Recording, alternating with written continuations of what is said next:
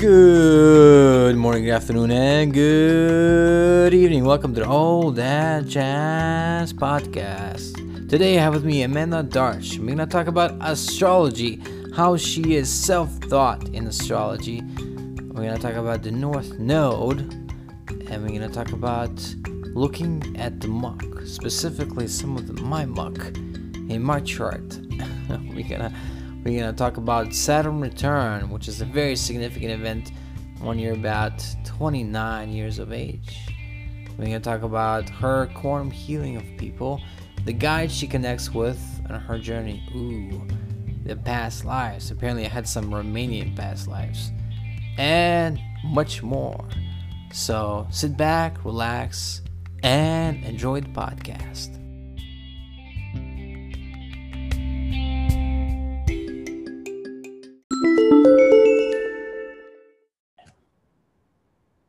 Welcome to the new episode of All That Jazz. I'm your host Matias, and I have with me Amanda Darch. Welcome to the podcast. Thank you for having me. It's really great. It's exciting. Thanks for being on all the way from Australia, Melbourne, Australia, right? Yeah, that's the one. Yeah. Shout, shout out to Dylan, who's also in Melbourne, Australia. All right. Uh, so, um, you are in into um, spiritual and healing work, right? And astrology. Mm-hmm. And astrology is something I was very, very interested in when I was about 19, 20. Uh, and um, yeah, let's start there. How, how did you get uh, really interested in astrology? Uh, it was in June of 2017. Mm-hmm. Uh, I had I experienced my reawakening in Feb of 2017, and I didn't realize what was going on. And I thought I was going mad because I was having a lot of astral experiences and a lot of energy and everything going on through my body. I was having visions and premonitions and um, in the waking, like waking life as well as in the dream, in the astral. And at the time, I had no idea what was going on with me. I thought I was going absolutely crazy. And my girlfriend, who is my hairdresser, said to me, Why don't you go and see Moni? She's a tarot reader. Mm. And I'm like, okay, cool. Like, never been adverse to any of thing like that. I've just never done it before. I went to see Moni. She read my chart, and within about five minutes, I was in tears because of how accurate it was. Oh wow! So and, was she really yeah. experienced though? She must have been really experienced or something. She was self-taught. Oh wow! Um, I don't know if she'd ever done any, but she was very, very psychic too. Like so, and it's it's funny because I've done this a similar thing to her. I've self-taught my I've self-taught myself astrology, you know, and um it's only up until last year that yeah. I actually bought a couple of courses. Mm-hmm. So it was June of 2017 I had my first chart reading done and tarot reading on the same day. And at the end of this or you know in the middle of this reading like I'm um, crying like because of how accurate it was and she's like darling, you need healing. And so we all like, she gave me the number of a Reiki healer. I rang her that afternoon as soon as I walked out of Moni's house and she was booked.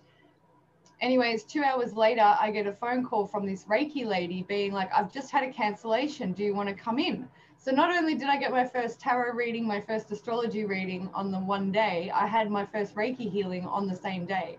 Oh wow, so when, it's intense. You know, when yeah like when you know it's like the universe just aligns everything when it's divine timing i'm just getting covered in chills right now like with mm. you with saying that to you you know so it was december 2017 um, by the time i bought my first tarot book uh, first astrology book textbook to teach myself and august of 2017 was when i uh, bought my first deck of my rider waite tarot deck mm-hmm.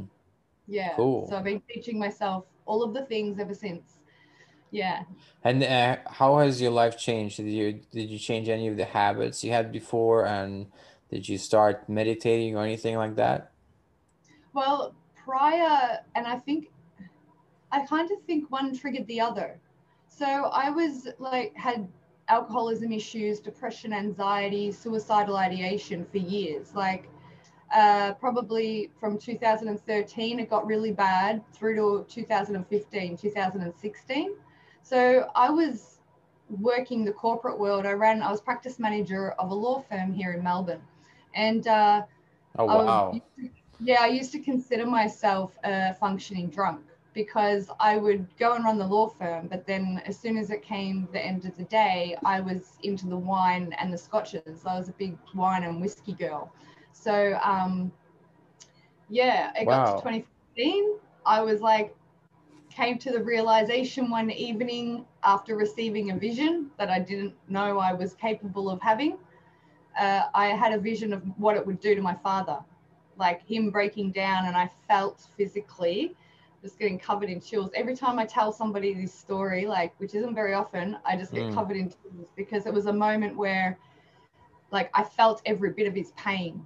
Not only did I see him breaking down in my third eye, in my mind, you know, I just thought I was imagining it. Uh, I felt all of his pain. So I then, after 18 months, two years of being suicidal and not telling anybody, uh, went to my girlfriend. I said, the only reason I'm not doing it is because of my dad, you know? And then Mm. I put myself on SSRIs. I started sobering up. I took myself to AA, like went with a friend who was already in AA.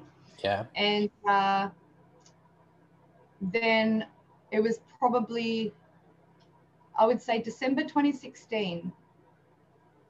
Uh, I had started looking into meditation and everything because I was like, I don't want to be on these SSRIs anymore. You know, I didn't want to be on the anti anxiety meds anymore.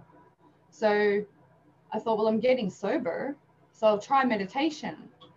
And then January of 2017, I was meditating at least three times a day for an hour. And it was all focused on opening up my my vision. I wanted to see, you know, I wanted to understand what was going on. You mean the spiritual vision? You wanted to understand more. Well, yes, like in January of 2017, I was meditating, sorry, for relaxation purposes of, you know, just, you know, get keeping my alcoholism under control because I was only like 60 days or 90, 80 days sober hmm or by January. Um, yeah, so I was doing it to stay sober and get off of the meds. And then by February, I start had my first premonition, my first astral experience. By May, it got really intense every Wow. single night. And by June, I was ready to commit myself into a psych ward. To be honest with you, I was like, this is just too intense. Well, but you, I guess you were not, uh, you were not totally grounded uh, uh, if you were uh, trying, if you were just going out of body uh, willy-nilly every night. Like that's something I'd never experienced that. I, I mean, that would be kind of cool, but I would be kind of uh, It's kind of scary. I scary. I astral I astral projected at one of my last office jobs. So I was What? left the yeah once I left the law firm and went and worked for an insurance firm doing trust accounting with them. And one afternoon, I was so far out of my body, like I felt like a little six-year-old on red cordial. Like I was just Wow. everywhere. Yeah. And so I rang my Reiki lady. I'm like, can you please come and help? Like, can I come to and see you tonight? Like, I really need to see you like right now. Right. And yeah, I laid down on the table and she says, No wonder you're feeling like this. You're not even in your body. You're out over in my backyard right now running around. Hmm. And I was like, Whoa, okay.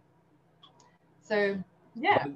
By the way, like I said in the podcast, I really love the the the Japanese background. Uh, Mhm. really, Yeah, yeah. really, I think I need I need something like that here. It would be, bring out more the the light, the light in me. Uh, maybe I don't know. But by the Yeah, way, but- is there is there a fan or anything? I, I hear I'm hearing a slight steady background. So sorry. I'll be right back. Okay. Oh, it's uh it's the AC. We're gonna It's that. the heater because it's cold. it's cold here in Melbourne right now. It's Oh, getting it's really cold. icy. Oh, it's I is it yeah fixing to be winter basically, right? Yeah, yeah. So like the the have been really, really damp, like the air. Um, so sorry about that, No, no worries, no worries, no worries. Um, I've tried to take it out of the recordings before. It's quite difficult. yeah, but uh, the uh, the way I run this, I keep it organic, so I'm probably not gonna cut this. Let let, All this keep. Yeah, so, I don't like I don't like editing stuff out either. yeah, I mean, I mean, it comes um comes more uh, comes across more naturally. So, um, how did you find uh, Reiki when you started Reiki? Like, what was your experience with it? Uh, being a receiver of Reiki mm-hmm. for uh, probably, oh, I would say uh, maybe eight months, 10 months before I went and got my certificate. Okay. Uh, I still remember the very first time I ever had a Reiki because I walked out of the lady's house in June um, of 2017. I remember walking out of her house and feeling the ground underneath my feet. And it was like such a surreal feeling. I'm like, I can feel the ground through my shoes in under my feet right now. Like that's so bizarre to me. Hmm. Like that's how impactful it was. And it was so, so powerful each time going because of I guess the vessel was ready, you know, the vessel was ready to receive the energy as well. So each time I had a Reiki session, which um, at the very beginning I was going every fortnight, uh, it was it was just tremendously powerful and tremendously beneficial for me at that point in my journey. And so mm.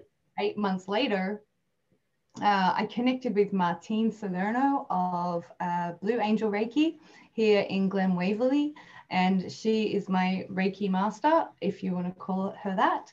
Um, she's the teacher, and I did my certificate one and two with Martine, and she's an angel in herself. Her her energy is just so soft and just she's amazing. So well, yeah.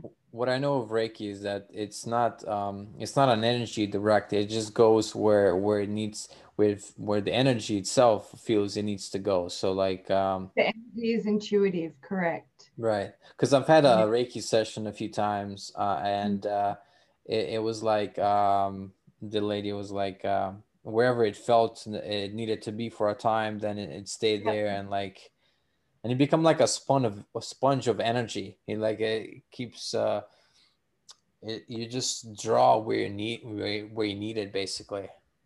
Yeah, exactly right. And it does, you know, like mm. I I could be holding your hands, yeah, but you will be receiving wherever in your body the Reiki needs to go. Mm.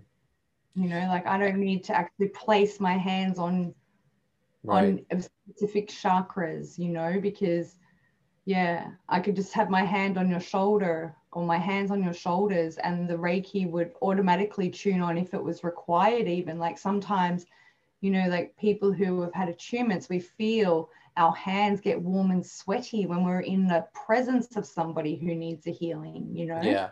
Yeah. So yeah, that's how powerful it is. Yeah. And so, it's unconditional love, like it's source right. energy.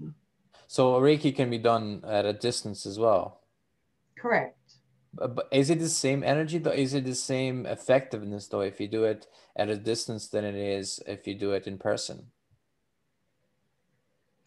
I feel in this now moment of you asking me this, I feel it would be more beneficial to receive a, a distant healing because this way, like the way you set up a distance healing is to first and foremost preface it with the higher selves of the practitioner and the recipient, that the recipient receives it at the best time for them.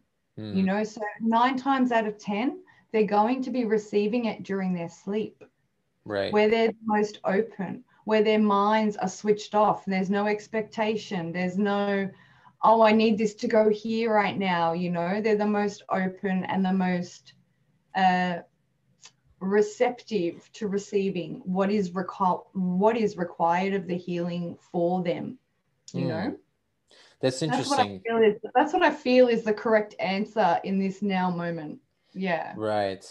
Maybe because um, and things have changed because of the uh, the whole COVID lockdowns and all, and I think people maybe are more open to or or maybe prefer in some ways to have a, a distance, long distance healing session than before, yeah, like two years ago. That's right. exactly mm. right. Because I used to have people come and have Reiki healings in my studio here, where I am now. I had a bed set up along this wall here, and I would have clients come in and and I would do hands-on Reiki. Then last year changed everything, and I've done probably about eight to ten distant healings. Um, not all paid because sometimes I'll gift distant healings to whoever needs them, you know.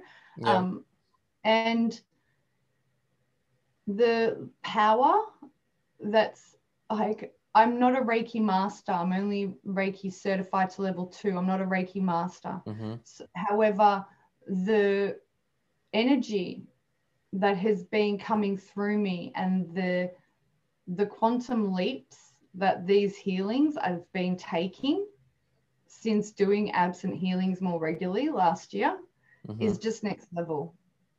You know, it's just unbelievable. And the because I do a full report, of course, through the chakras for the client, so they know Oh what. I'm intuiting, pick, yeah, what I'm intuiting during connecting in with their higher selves and their energy to do the healing. So you can know, so so like could you like uh, give a report to, to a person like reporting on how open their um whatever seven or how, however many chakras there are? So you can There's seven- report seven major ch- yeah yeah yeah so you, you can do that like you can give them like statistical breakdown on how open they are basically? Um, I don't focus on that. I don't focus on how open or closed. What what I tend to focus on more naturally with the way in which that I do my work is what are the wounds that are, are sitting there as perceived blockages or oh, that are stagnating the chi, the energy, Oh. right? So when I tune into some, and everybody, every Reiki practitioner, every distance healer, you know, no matter what label you want to stick on it, we're all dealing with unconditional source consciousness, Mhm. unconditional love, that energy of that, okay? Um, every practitioner is going to have their little twist on it, their little modality twist on it of what ha- and how they best work, right? So for me, my um, I don't want to say area of genius, but what comes up a lot with clients is all right, cool. Well, what I'm feeling in this area, like when I'm reporting it, right? I'll tune into their energy. I'll be in their base chakra, for example, and I'll get straight away like there's something when you were eight or six years old, you witnessed an argument between your parents, and that really struck you. It scared you at the time, and this is why it's causing X, Y, and Z. Like, and that's just an example that popped up in my head Right. right now, speaking to you.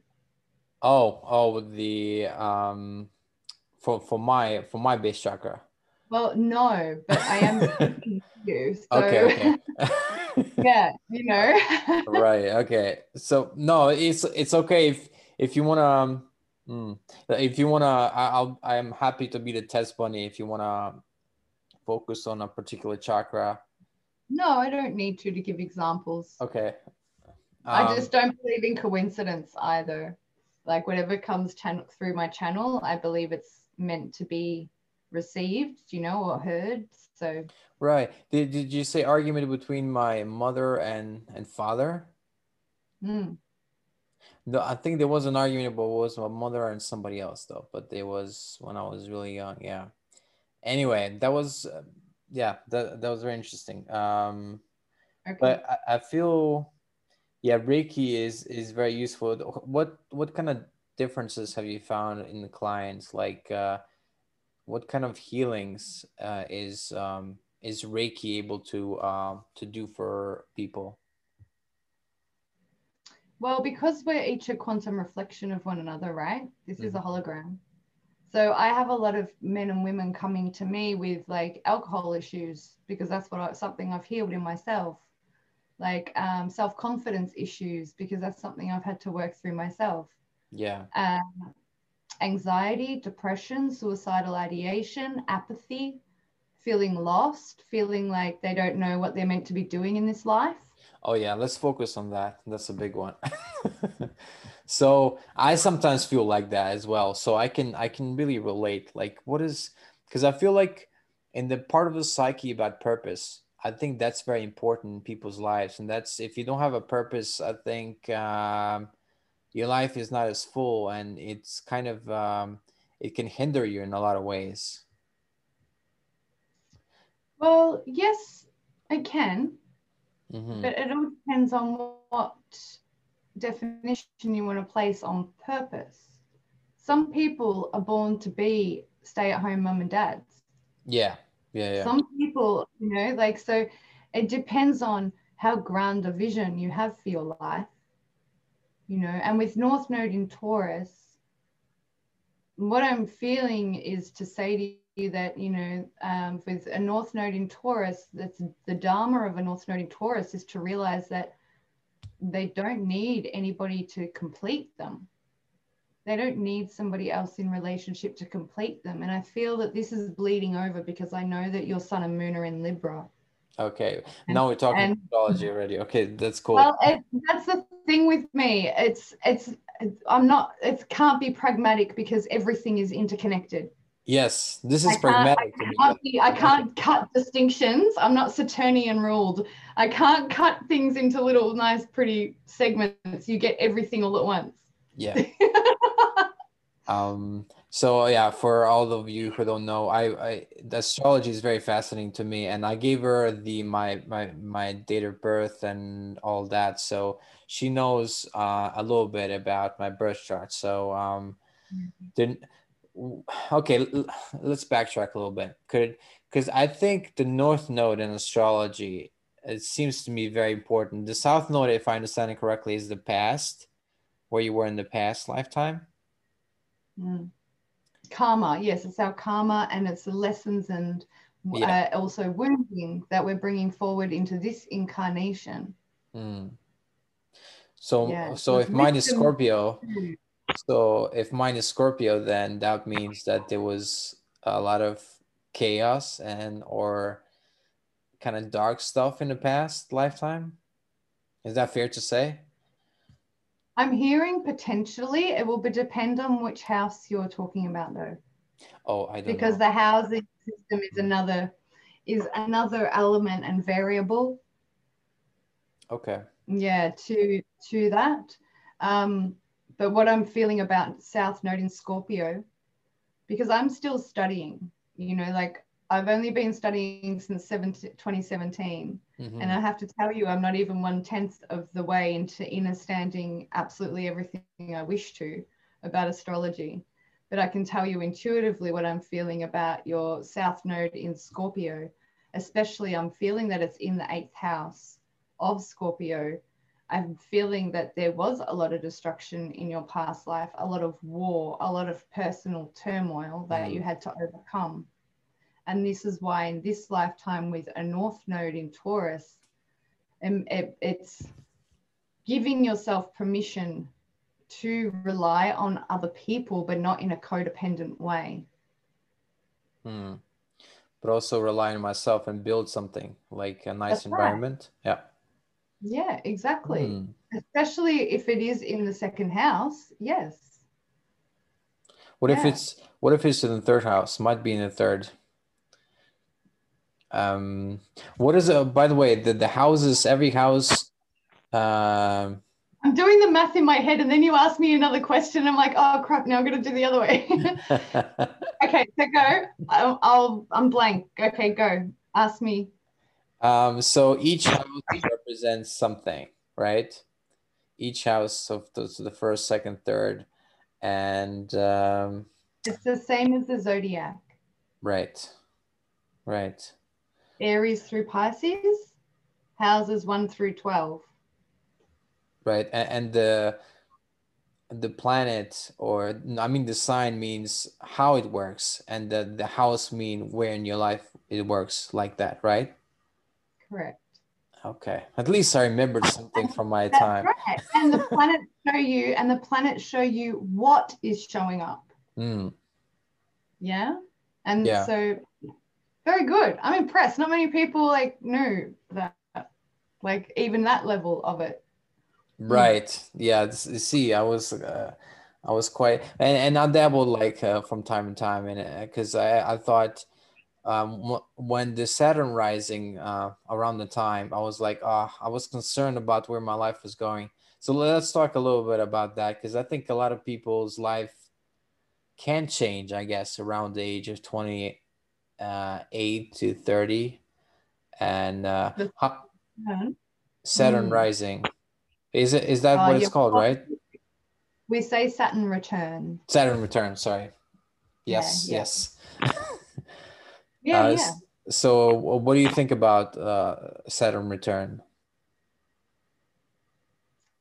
Well, from personal experience of having experienced it before I was aware of astrology, it was a monumental like fork in the road of which way I was going. I look back to what happened and during my Saturn return.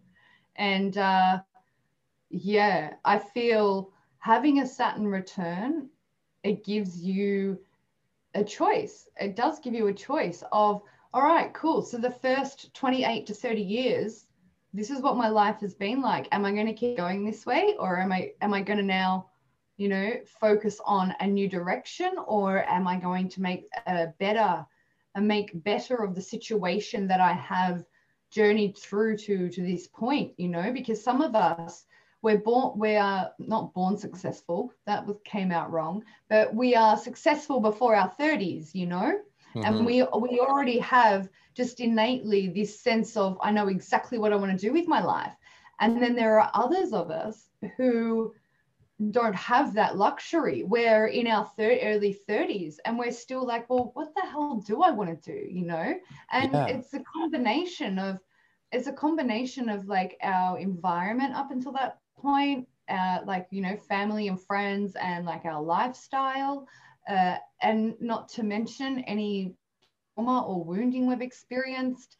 And then you want to layer on, on top of that, you want to layer on your astrology and then you want to layer on top of that your human design which you know goes even even deeper and deeper again both of mm-hmm. those into how you function and how your vessel functions because both human design and astrology are based off one another or astro- human design sorry is based off of astrology so they work very very closely interconnected as well oh, so oh, wow. it depends but so saturn return can for somebody be a massive confirmation year of like, yeah, I'm totally on point with what I want to do in my life.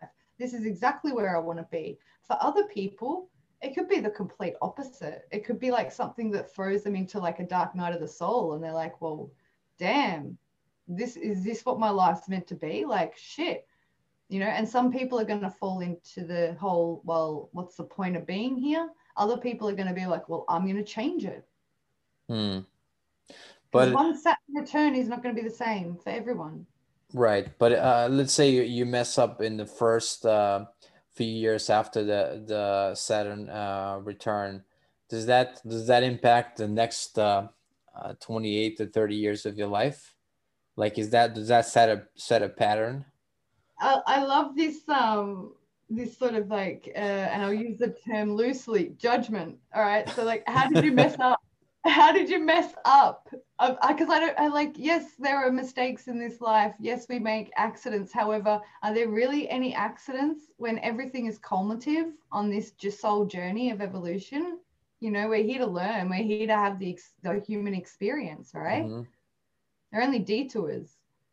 And the detours further add to the wisdom and medicine that we're here to give okay let me let me reframe this. So if somebody starts with a detour and sorry.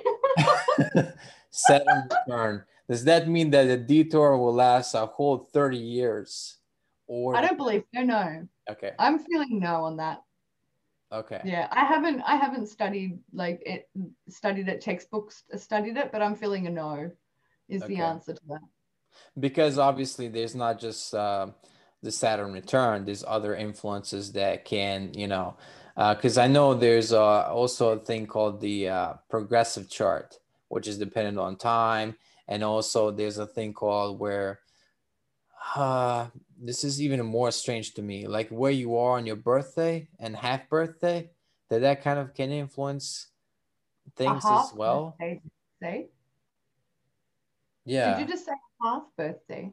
Yeah, uh, astrologer told me that it's important. Some some astrologer told me it could be important, like when you're, I don't know, when you're uh, 28 and a half, let's exactly and a half, that uh, he was like giving uh, people um, the good location to be when you're like on your birthday on or the you know birthday and a half. I guess. Oh, it sounds to me, I may be wrong, but what I what that's bringing to mind right now is that that astrologer was focusing on uh, what they call like relocation astrology. Yeah, probably. or astrocartography okay? Because that those two practices do take into account your natal chart right? Of where you know um this is something actually that I've only just started studying myself in the last oh four or five months. So I'm still really green on it, very, very green on it.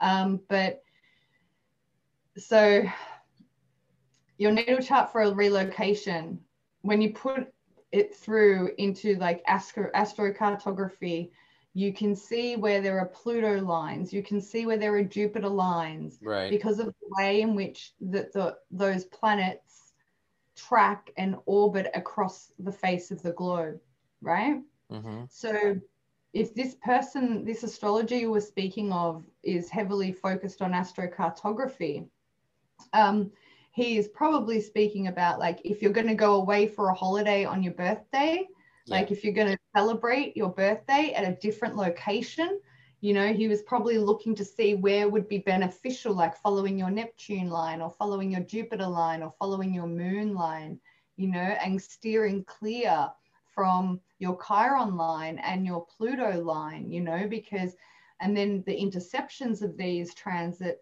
transitory lines as well are super powerful. Like, you know, if you've got a Pluto line crossing a Chiron line or a Pluto and a Mars line crossing um, in one area of the globe, you want to avoid that because you'll probably die there if you went, you know, like, Can you imagine like the the astrologer gives you like uh, the ideal location and somewhere in the middle of the ocean and somebody's like, oh, I'm, you know, I- I'm going to bring up all the money I have and go to that place and be on a boat. it's so funny that you say that, okay? Because when I looked at my astrocartography, my Jupiter line runs straight up the east coast of Australia, which is something I did in my 20s. Um, however, my Neptune, I was like, I want to live on like my Neptune line. I want to live on my moon line, you know?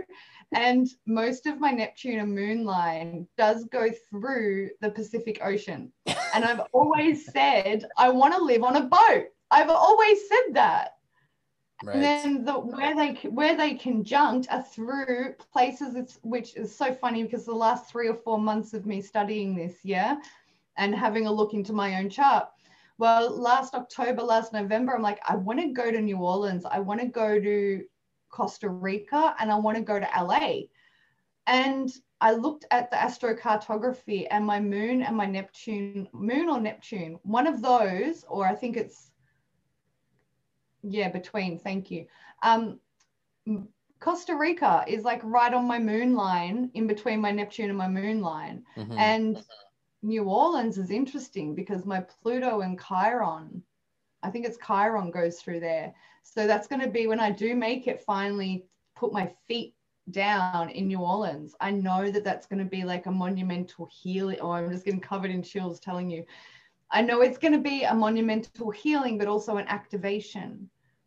You know, because I'm that's one reason why I I want to travel to these places is because I feel there's an activation waiting for me by just setting foot down on that part of the earth. You know? Right.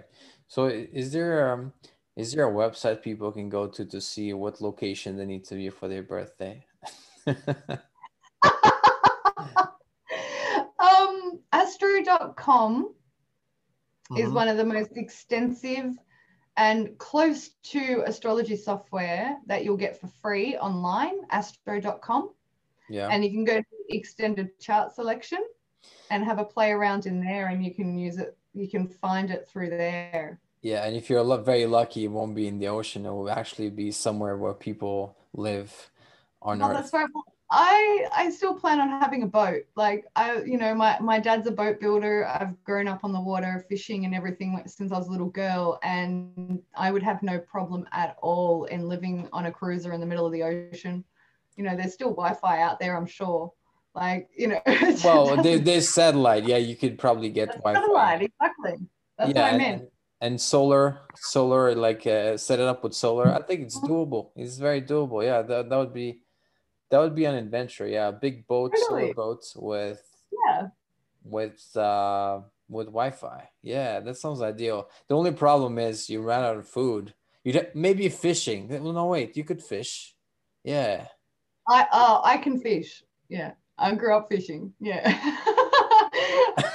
so so there you go. It would work out. Um, I want. Uh, so you said uh, you worked uh, as a lawyer before? no. No, you Hell helped no. out. Okay. All right. Let's uh, let's clarify this. I wanted to be a lawyer when I finished primary school, Right. but when I didn't, by the time I finished high school, I wanted to do criminology. Didn't get make the grades for it. Thank God. Uh, thank you. And um, it was in 2010 when I came back from my overseas trip and living overseas. I started working at a law firm. Yeah, and I started off as the accounts clerk, and I ended up becoming practice manager. hmm So I was what practice manager does all the accounting, looks after all the legal side of things, so that the lawyers can keep their their lawyers practicing certificates, and you know, they're following all the regulations with the legal services board and things like that. And that's my that was my role. Yeah. Right.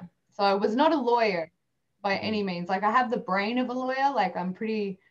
I have Jupiter in Scorpio, so I'm a really good investigator. Like, yeah, I could have been a detective for sure. Right. Jupiter and Scorpio. I mean, yeah. uh, So having uh, having planets in Scorpio is is always indicative to uh, having that kind of researching mind to have uh, a deep diver. Yeah, a deep diver. Because when you think about Pluto ruling Scorpio, Pluto is the um, like Chiron has a really whack transit as well. Like um, the way I describe it to my clients, I'm just looking for a prop, and I'll give you a little like demo. All right, like um, I don't want to use one of my coast. Oh, I use this coaster. It's kind. It's kind of clean. It's got dust on it. All right, so you can't see. all of the planets are traveling on a plate. Yeah. This is what I do to my clients. All the tra- all the all the planets and luminaries are traveling on this sort of orbit, right? They're all flat on a disk, right? Mhm. Pluto goes like this. Can you see that? Yep. Let's see that. There we go, like that. So Pluto travels down into the underworld and then up into the divine, up into the, the divinity of God consciousness, right? And then you've got Chiron, and Chiron does this. Wait, like Chiron goes around the whole what? But all the rest of the planets are straight like that, and But then yeah, they lay on a flat. So they let- it's like they're on a dinner plate. And if you were to put marbles that roll around flat on a dinner Wait, plate, I didn't know that. Is that is that like actual planets are like all aligned except Pluto is like going out of whack, like in a, its own thing. well, the planets aren't all in a line, but they're all on the same horizontal axis. Okay, and they're all orbiting. If we want to, we want to put the sun in the center. Yeah. This, you- you're with me, right? We put the sun in the center. Yeah. And then everything travels around the sun like that at all different, you know, depending on what planet it is, if it's Mercury or it's the moon or if it's Earth, you know, and then Uranus and Neptune are right way out here, right? hmm And Saturn and Venus are in here in the middle somewhere, right? And then you get Pluto that's just like, well, I'm going to do the circle thing, but I'm, I want to have a higher look up here. And I also want to have a look from under here. Uh, that's what I meant. Like uh, the others are kind of level in a way, but not that same, obviously. And then Pluto is like going up and down, like through. Oh, okay. Yeah. I didn't know and, that. and I and I really ever since um ever since really connecting in with uh with with my sham I call them my shamanic family here because Mhm. like do sweat lodge and ceremony together yeah um and ever since connecting in with them in 2018 I've really related Pluto to the shaman's planet because it's like the shaman can go into like the blackest of abysses. They can live in, you know, and they can they can traverse the darkest shadows, right? And Mhm. the demons that we all have within us. But they can also say that they, we are the true bridges because we can come back up into the divine realms and be just as comfortable in both those worlds, you know? Yeah, I think I have uh, three planets in Scorpio. So my that astrologer that I said I only had one astrology reader, but that Bob Marks guy, he said even though I'm a double uh, Libra, I think like a Scorpio. He said because I've I think Mercury, um, Pluto and Scorpio. Venus? Mercury and Pluto are in Scorpio. I think Venus is in Virgo. Uh, I don't remember the rest. Maybe Saturn or Jupiter, one of them is in Scorpio. Yeah, I think that's about it. Those three. You want me Uh, to look at your chart now? Um, well, it's gonna take me a little bit. Once um, I use this ch- a site called Astro Cafe Astrology. Ever use the site? I really like it. Astrology, no, don't use that one. Sorry, Why? just personal preference.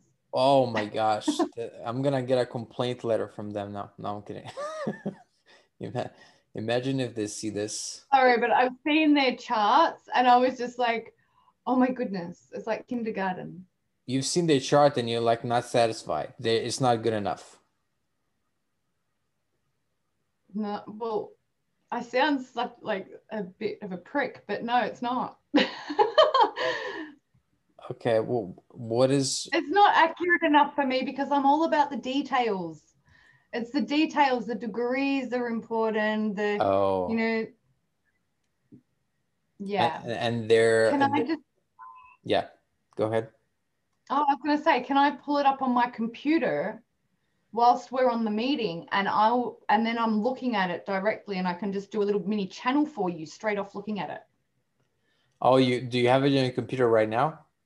No, I can get it up though. It'll take a second. Okay, It'll take me a second. Here. Um I found it. Wait, uh, yeah, Saturn in Scorpio. There you go. I found it. What degrees? Um, da, da, da, 26. Nice. Yeah. That's that's very good because the farm the any planet that is 20 plus degrees, okay, so this is why degrees are important, all right, because they are the decans, the first zero to 10, you know, 11 to, to 20, Mhm. second decan, third decan, okay, so we look at the zero to 10, we look at that as like the baby, the one that's still got to learn Oh, really? you know? Yeah, and then when when you're looking at the teenage to 20, you're looking at the teenage years. Yeah, the, the it's a level of maturity, yet there's still a level of self-mastery to be acquired. Mm. And then when you look at like 20 to 30, right, you're looking at you're innately a master to some level of that planet and that house and that sign of like you just you can Oh, just wow. sort of know or you just sort of like naturally exude that sort of energy without really even trying so it's very Okay. very this is why cafe astrology does not cut it for me so Fair enough. you're the fourth, fourth, so remind me, 14th of October, 1985, 3.35 p.m. Uh, yeah, correct. I had a picture Um, of your message in my head. 85. Yeah, it's okay. We don't have to. We don't have to do uh, all of it right now. Um, Oh no, I just want to get up and have a look quickly. okay. Okay. I don't want to go. I'm not going to de- I'm not going to give you a full session. Obviously, we're doing the podcast now. What's your what was the place of birth quickly? uh, N O V O M E S T O. Got you. All right. Cool. You got So, what would you like to speak about before this loads up? So, um, what what is the significance? I I kind of I guess I kind of know it, but there is um uh they they they say this masculine and this feminine um planets or or stuff like so how is that how is that determined like is like is scorpio male like or what how how do they determine which one is which well you have to take it back to hermetics so the, are you familiar with the Kybalion at all Mm-mm. and Hermeticism? Nope. Okay, so everything is energy. Mm-hmm. And there's a positive and negative, right? Of each each particle. Let's just say call it a particle for, you know, to keep it simple. When we look at planets and when we look at energies, the feminine is the negative charge and the masculine is the positive charge the feminine is the moon, the masculine is the sun. Mm-hmm. Okay. And so when you go throughout the zodiac, and I'm going to, this is like, this was in one of my very, very first astrology lessons in 2017. So I should remember this, but I don't, of which way it goes. That it's like positive, negative, positive, negative, positive, negative throughout. Right. All right. And and the same with the planets. So okay. you're saying it's, it's that way with the signs and the same with the planets. Hmm. Yes, but I'm and I'm and I'm telling like telling you right now, this was seriously in one of the first first one or two astrology lessons that Moni, my lady, the lady who gave me my first tarot reading, she she taught me. Mm. She gave me a couple of lessons, and um, she was speaking about the positive and negative and then later that year was when I um, found the Kybalion, and I found like I found home when I found that book because it's amazing. It's yeah, Hermetics so, is just next level. So Kybalion is is a book uh, talking about astrology from a certain perspective. No, it doesn't speak of astrology per se. However, Hermeticism is, for me, excuse me, um, it's it's the basis of of our universe mm. and a hmm. way of understanding our universe at a different level you know because it speaks of the laws of polarity and the the and the the laws of the hermetic axioms you know what's coming to mind right now to, to give you an example of polarity and the, the how we self master using polarity is the the the love and hate hot and cold, excitement, yeah. anxiety, you know, and we can we can feel these frequencies because everything's energy and a frequency, right, of sound. So we can feel when we're excited, we can feel when we're in fear. Mm-hmm. And it's like so it's to transmute, you know, is to change perspective. It's mental transmutation, right? Mm-hmm. So when we are speaking of planets and hermeticism, that's I use it in a sense of okay, cool. Well, this planet may be in a detrimental spot. So how what's the best way in which we can utilize that? Right. You know, what's the not speaking of positive thinking or any of that other fluff, like I mean serious alchemy.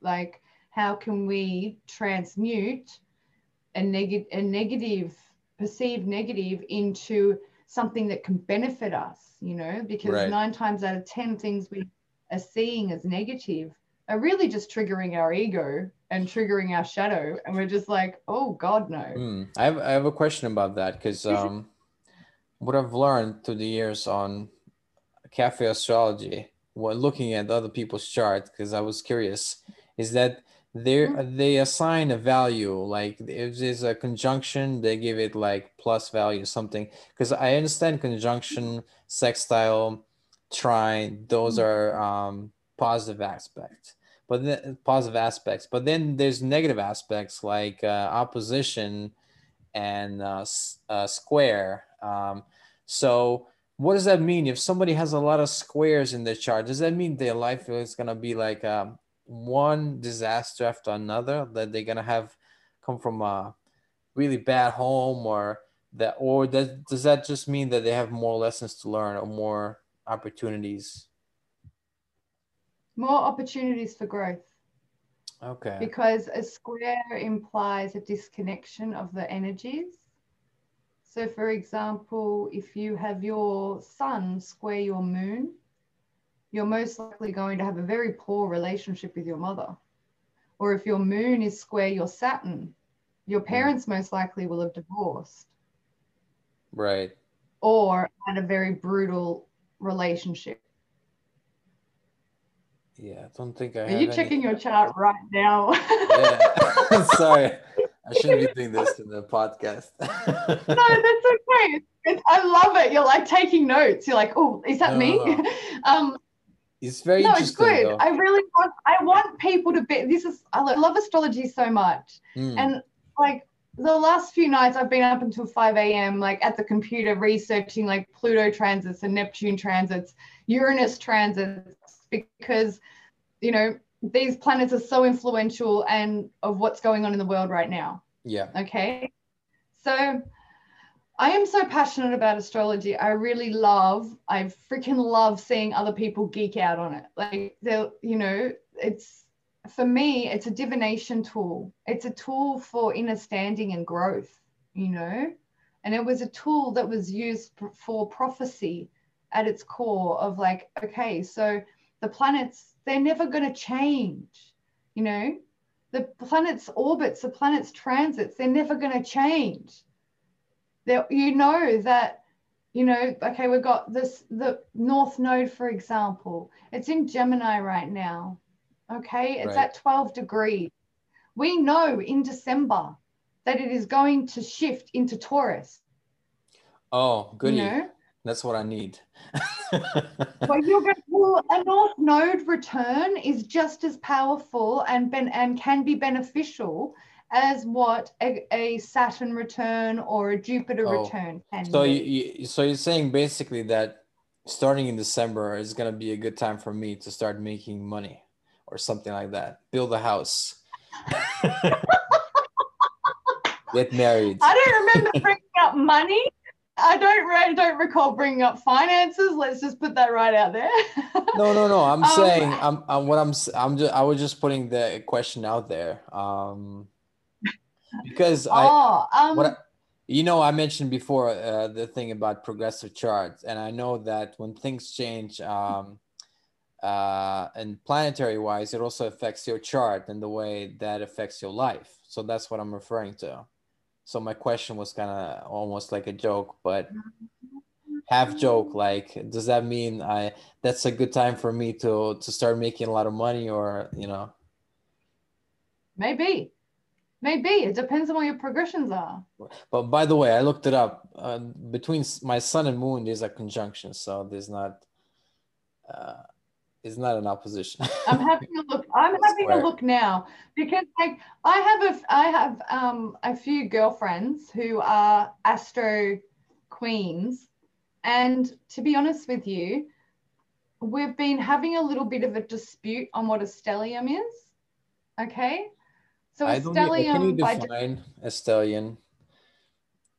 A stellium is three or more planets within one zodiac sign. Mm. However, the power of that stellium depends on the orb of conjunction. So, how close are those planets together? Right. You know, if someone has, so for example, I'm looking at your chart right now. Okay. Now, I have three number eight or something, right? Yes, you have a lot in the eighth house. However, because I I don't use, like using whole house system, so your house is your eighth house is split between Libra and Scorpio. You've got Sun and Moon. By the way, just to just to double check, just to double check, what's the degree of uh, Pisces rising? for your for your Pisces rising. Yeah, what's the degree? 15 degrees and 44 minutes. Oh, why do I have five or five? Is that the same? Did we put uh, three o'clock, three thirty-five? 3:35 p.m. 14th of October 1985. Uh, okay, One maybe second. maybe cafe astrology is off. maybe it's not five oh five. Well, maybe that's why I've never been drawn to use it. this is a conspiracy. Why would they? Why would they collect stuff that's actually not accurate? That I don't get that. well, you know, well, you know what? It's more to do. It's probably more to do with the program they're using. okay, but Now, isn't I've that a big difference? Okay. I've just put in the coordinates properly. And let me see, because it, was saying that it was missing the coordinates when I checked. So it was probably Ah. my end that that was wrong. So let me check. All right, here, loaded. 506. So only one minute off. oh, you said okay. 505, didn't you? Yeah, yeah, yeah. Okay, got it. Yeah. So, So that's not that bad. So that's not bad. That's not bad at all. All right. Yeah. So, uh, stelliums. So stelliums, the power of a stellium is amplified, of course, by how closely the planets are all lined up on top of one another. Right. Yeah. And so I feel that even looking at your Pluto, a very beautifully close Pluto conjunction within one degree orb of Pluto and being on top of Mercury, okay, um, then you've got your south node there at nine degrees. Um, that to me is a four degree orb, and that's still quite weak. So it's with your south node there in Scorpio. Like four degrees is still good, but three degrees or less would be better for a stellium. Okay. So I don't have a full stellium in in eighth house, basically. No, but you do have a lot of power there in your eighth house because your moon is just over the line in the eighth, even though it's in Libra. Wow. So that means that it's kind of like um, it's stacked in in the house of death in a way, in a house of death and sex and whatnot. Well, what is the It is pretty powerful having Pluto there. Uh, Pluto conjunct your Mercury in the eighth as well. Um, I'm, I might be wrong, okay, but like, did you used to have like severe tantrums as a kid? Um, a little bit. Yeah. Because you're a Pisces rising, okay, your chart ruler is Neptune. Yeah. Okay, so it kind of automatically makes you a bit secretive anyway. Like you don't really, you don't really. It took probably took you a long time to have the guts to come on and do a podcast thing where people are looking at your face, right? Sure. Sure. Sure. It's it's a big deal. Yeah. It is, yeah. yeah. Yeah. So with Mercury conjunct Pluto in the eighth, right? Because Scorpio is kind of a reserved, very, very quiet, observes more than what they say a lot of the time. Yeah. the fact that the fact that you've got Mercury and Pluto conjunct to me it and it just it just says to me that like when you would have erupted it would have been because you kept quiet for too long with your sun in Libra in the seventh house of not voicing what you know what you needed Yeah, but I mostly uh, uh mostly go the other way. I try to not um uh not uh, overreact and stuff like that. Um yeah. but that's your Um, Libra sun as well. Yeah. that'll be your Libra sun because you don't want to make a scene you don't want to make waves Yeah, that, so that, that's part that's part of it as well. But I, I also feel like the um how do I put this? Uh, the uh, the natal chart doesn't um, it doesn't tell you uh, directly how it tells you um, the situation at birth, but one could make um, let's say spiritual advancement, or they could uh, or they could fall like uh, make wrong choices. Let's say. Do you know what I mean? Like the level of consciousness, because I think that's uh, probably the most important thing in the soul in one's life. Me Um, too. And me too. And I've, I consider myself like a hermetic slash evolutionary astrologer Mhm. because I'm always and and because it's just the way that uh it's just the way that I am. I have Jupiter in Scorpio in the fifth house. So I have this innate ability to just be able to see people's pain points and provide like a good solution to that, you know? Or I have my moon in Leo, so I'm able to see what people are great at because mm-hmm. I can mm-hmm. feel it and I'll be ch- their champion for it. I'll be like, come on, you can do this. Like, this is what you need, right? Mm. So, with regards to evolutionary and, and your question, right? When I look at a chart, I'm looking to things like Chiron. I'm looking to the pain points.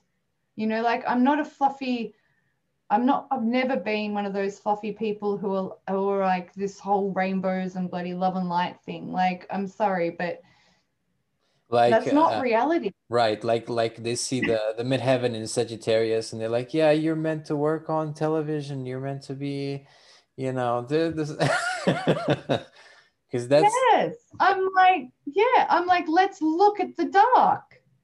Let's look at the at the muck what do you need to work through in order to become the best version of you? So you want to look at your North Node and you want to look at your Chiron. You want to look at your Chiron first. Like Chiron, oh, me Chiron sounds scary. my Chiron. Mm. Well, Chiron uh, is, in a nutshell, what they what astrologers term as the unhealable wound. Okay. Oh my goodness. But I don't feel that that is true. I feel that uh, what what I feel is that, like, yes, it's an unhealable wound because it's always going to be there. However, with awareness and self mastery mm-hmm. and a, rate, a, a continuously ascending frequency of consciousness, the trigger and the charge of that trigger is going to become less and less each time, right? Right. Like I know in myself after learning about my Chiron, straight away now, I'll feel and I'll hear it. Oh, that's my Chiron wound. And I'll be like, all right, cool. And then I can just let it go. And it's like water off a duck's back. Whereas ages ago, it would have mm. really eat me up and really, you know. Well, okay. So where's your Chiron again? I didn't I, check I have that, no actually. idea. I have no idea. I'd never, I don't think I ever checked that. I, I am looking now. I probably didn't understand your. Chiron is in the third house in Gemini. So communication is that, um, and what does the third house mean? The third house is uh, ruled by Gemini again. Oh. So. so, but wait, I'm doing this. This is is this my downside? I started doing the podcast. no, not at all because well it's funny because it's conjunct your ic which is your fourth house and you're communicating from home like look at where you are right now yeah. and you're online yeah. and you know um what i feel with chiron in the being in the third house uh it brings to mind things like um you would have been you you would have felt even if it wasn't correct okay uh, you would have felt judged by the way you thought or the way that you communicated. People would have misunderstood you a lot uh, sure, because they sure. have seen your perspective. That's what I feel. As yeah. again, as I said, I'm still learning. I'm always learning. I'll forever be learning astrology as long as I'm breathing. I can tell you that much right now, because there's just so much. So you t- basically to rephrase is like the the communication will be one thing that I'll be working on my whole life? Uh, no, because your communication is fine, mm. is good. You know, it's the people's interpretation. Oh, and, I see. So, you know, and that's where the confusion comes in. Mm, oh, I see. So it's not that my communication is bad; it's that sometimes it's taken taken badly. So yes, so, uh, but uh, but does that mean that I'm unaware of the deficiencies in the communication? Is that is that part of the? It could be, yes. Okay. Especially because we do have the North Node in Gemini right now. I'm well, just checking because North Node because I do know there there is some problem with um, well, not necessarily oh. on podcast, but uh, you know, family members and all that. So there is there is that this is hitting too close to home now. Sorry. All right. I did No, warn you. this I did warn you in our call, didn't I? This is good. This is good. Um, And just to give you a heads up as well, your Chiron's at 14 degrees of Gemini. And so it- I have and then- halfway to go. no, no, not about that. Oh, Right now, in the in the current planetary transits, and the North Node right now is at 12 degrees of Gemini. So it's conjunct your Chiron. so what does that mean? That it's a good sign? That it's uh, good for uh, communication? for a review of communication. Yes. Did you pa- Oh. start this podcast like not very long ago, like less than a year ago? Um, uh, yeah, yeah. Yeah. Yeah, I Yeah. thought so. Yeah. So it would have been when uh, your North Node, when the North Node was coming into conjunction with Chiron in, uh, into conjunction with your Chiron. Oh, that's Yeah. fascinating. This is this is healing. This is healing you. This is healing your Chiron wound. Is like getting yourself out there, and the fact that it's conjunct your IC in the third house, right? It's very much this is this is healing you on a soul level by by stepping into this arena of hosting podcasts. So kudos to you, brother. Well done. Thank you, thank you. I, I don't know. I just fell into it. It's, it just happened. Um, I, I wanted to talk about a little bit about uh, the quantum healing that we've touched upon a bit um, in our pre-interview. Is that Oh. that a specific healing, or is that uh, you mean the that you try to heal on um, uh, through Reiki, but also on the the quantum level of a person? Well, it's something that, like, as you just said with the podcasting thing, that you just sort of fell into it. It's something that just Yeah. evolved as I was doing the Reiki distance healing and doing the reports. What I felt and what came through on many of those healings were not just the present person. It was like I was dealing with their not just their previous incarnations, but like in a shamanic journeying sense of dealing with them at different ages. Mm. You know, I'm getting covered in chills as I'm saying this. Thank you so much. Like, that's my confirmation. You know, like it's just next level because like I've, I've I'm feeling trepidatious in even voicing this because I don't know what else to call it other than quantum healing. You know, I don't I don't know what other people's definition of quantum healing would be. The only uh, the reason reason I ask is because there might be a thing registered as quantum healing, or I think I'm pretty sure there's quantum touch. I'm not sure about quantum healing. I Oh, I've uh, heard of quantum touch. You're yeah, right. yeah, yeah, yeah.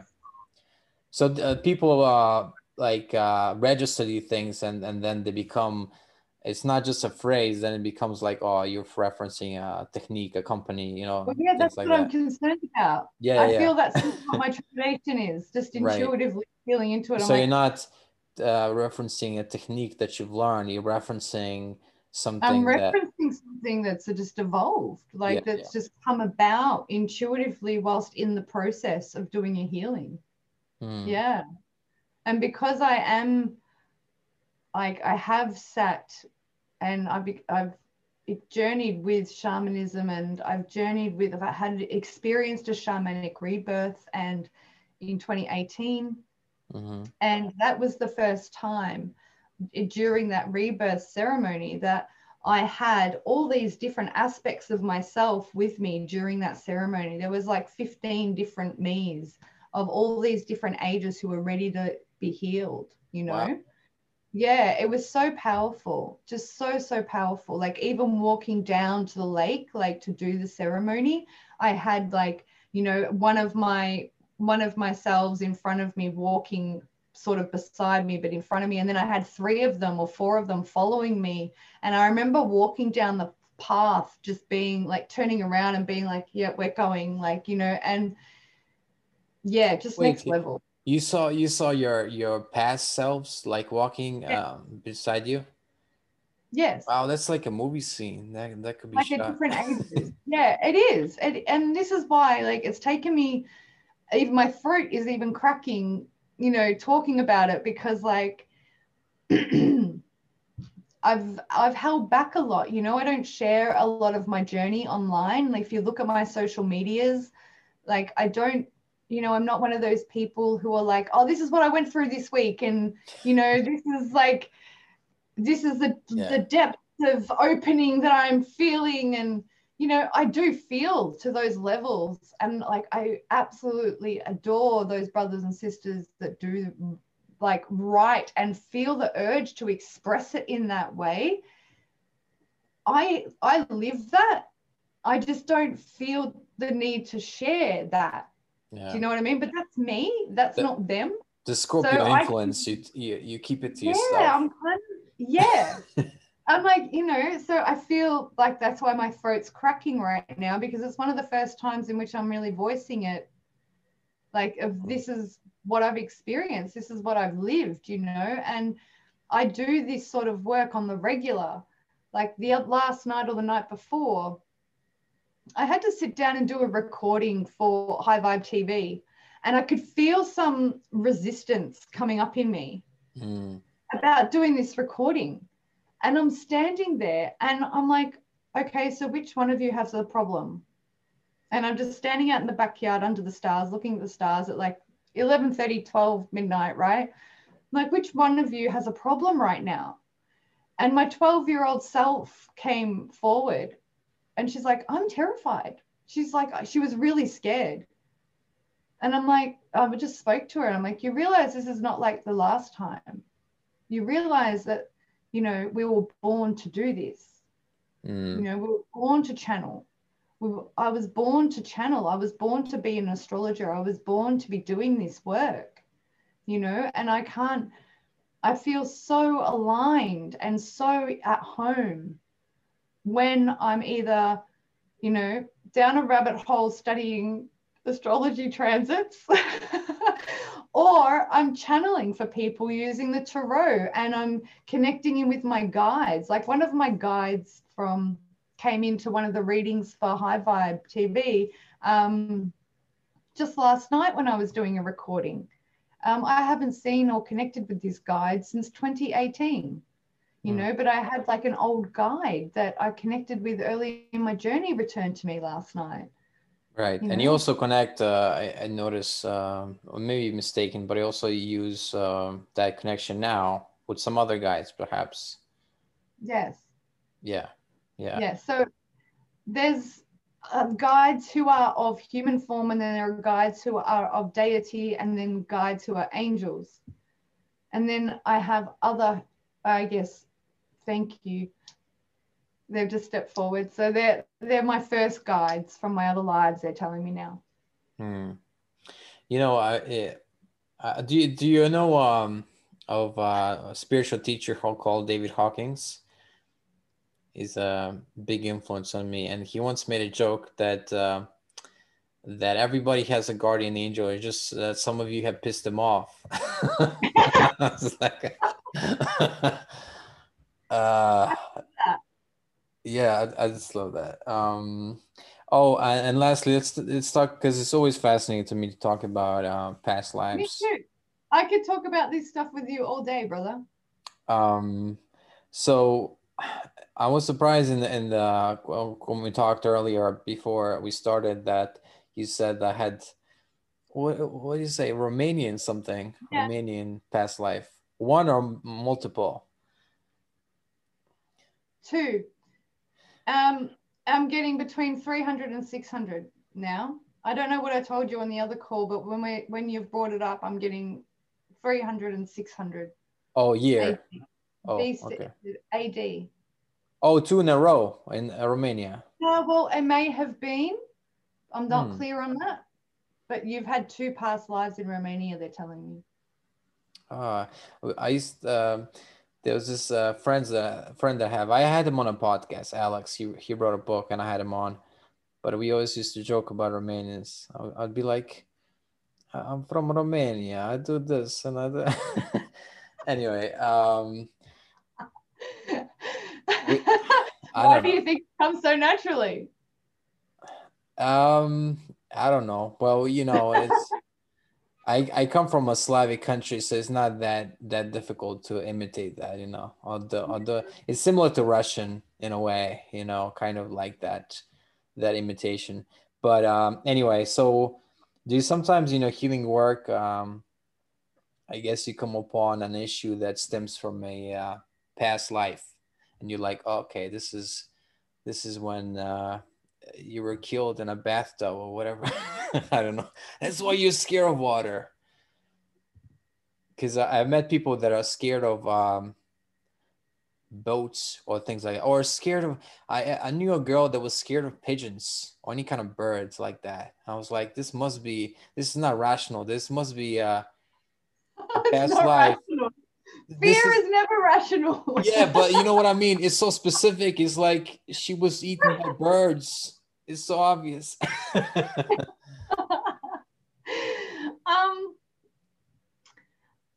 what comes up for me a lot lately in readings is regards to more ancestral trauma mm. and also ancestral wounds. Uh, to tap in and and speak into past life things, it doesn't always come up immediately. It only comes up for certain people. You know, it doesn't come up in every in every connection. Yeah. Yeah. So, and also as well, uh, I've noticed that when I'm in channel and my clients ask me questions when I'm already very deep in channel, you, they can pretty much ask me anything and they'll get an answer. Like you can ask me about your star family or your past lives or anything like that and I'll be able to answer you and I'll get visions on it all. So yeah.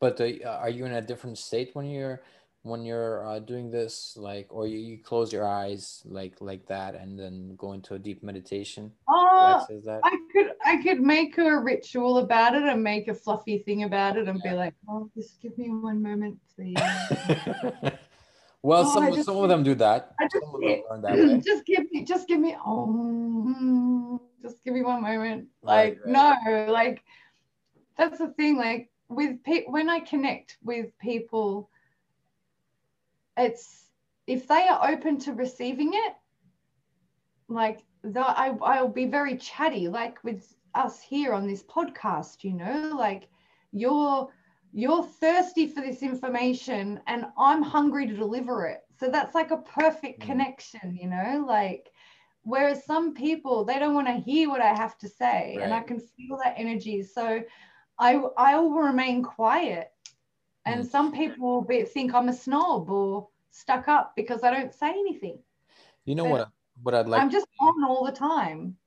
You, you know what I'd like to see is that there there was there's been shows made about this and there'd probably be more to come. Um, but it's a simple thing. It's uh, usually involving a past life regression, regressionist, usually a hypnotist. But now that mm. I see it can be done by other people, as long as you find the thing is, you can find a past life where where it's so recent, you can find their name, maybe their address, where they you know served in the military or whatever, and you can find yeah, who they were Yes, and then you can prove so it. yeah, this totally intrigues me so much, and I'll tell you why. Mm.